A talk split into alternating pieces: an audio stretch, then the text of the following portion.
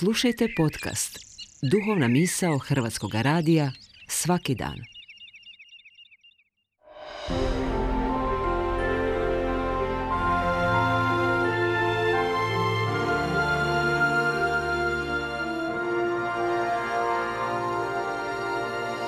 Duhovna misao. Urednica je Blaženka Jančić.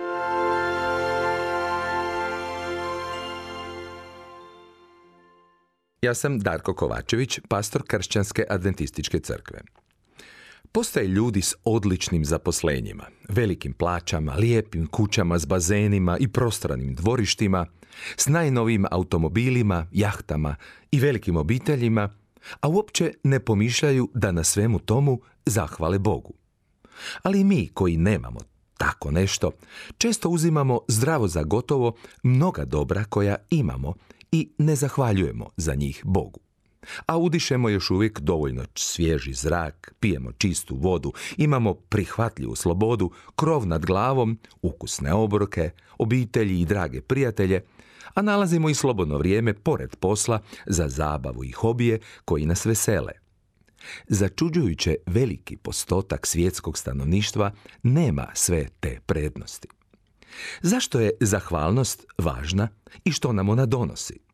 Ujutro kad ustanemo, ako kao kršćani zahvaljujemo Bogu za dobar san i dan koji je pred nama, i ako povjeravamo Bogu svoje planove i molimo ga da nas vodi, osjetit ćemo poseban mir i sigurnost koje nam ništa i nitko drugi ne može dati. Zahvalnost se u Bibliji ističe kao posebna vrlina. Kralj David se tijekom života neprestano zahvaljivao Bogu. Bio je zahvalan na mnogo čemu, pa i na teškom pastirskom i prognaničkom životu. Psalmi su uglavnom njegova zbirka pjesama od kojih se mnoge nazivaju zahvalnice. Kolike li je ljude tijekom povijesti ta zbirka pjesama hrabrila i tješila. Sam Isus je posebice pohvalio vrlinu zahvalnosti kad je izliječio desetoricu gubavaca na njihovu molbu. Isus im je jednostavno rekao, idite i pokažite se svećenicima. U ono vrijeme svećenici su imali ulogu omogućiti takvim bolesnicima koji su bili u izolaciji povratak u društvo ukoliko bi ocijenili da je došlo do ozdravljenja. Izvješće u Evanđelju po Luki kaže i očistiše se dok su išli. Ali, nažalost, samo se jedan između njih, i to Samarijanac, vratio zahvaliti Isusu. Isus ga zapita, zar se nisu očistila desetorica? Gdje su još devetorica? Nijedan se ne nađe da se vrati i Bogu zahvali, osim ovog tuđina. I reče mu, ustani i hajde, tvoja te vjera spasila. Isus je time ukazao kako je osobina zahvalnosti, nažalost, rijetka među ljudima, ali da je on izuzetno cijeni i povezuje s vjerom. Oni koji vjeruju oni su i zahvalni Bogu. Oni koji ne vjeruju ne osjećaju niti potrebu zahvaljivati.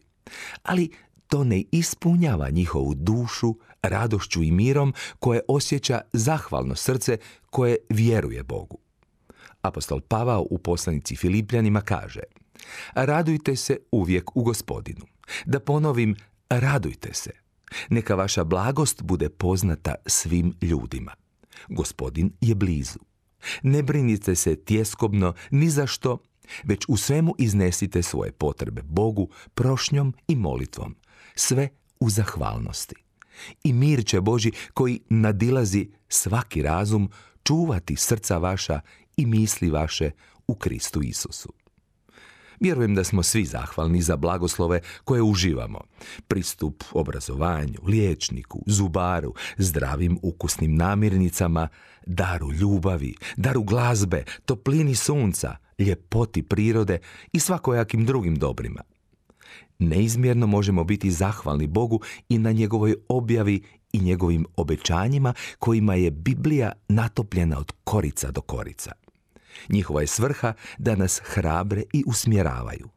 A najljepša i najvažnija su ona o Božoj ljubavi kojom smo spašeni za vječnost kroz žrtvu Isusa Krista. Hoćemo li biti zahvalni i radosni zbog toga ili ćemo nezahvalno odbijati ovaj dar?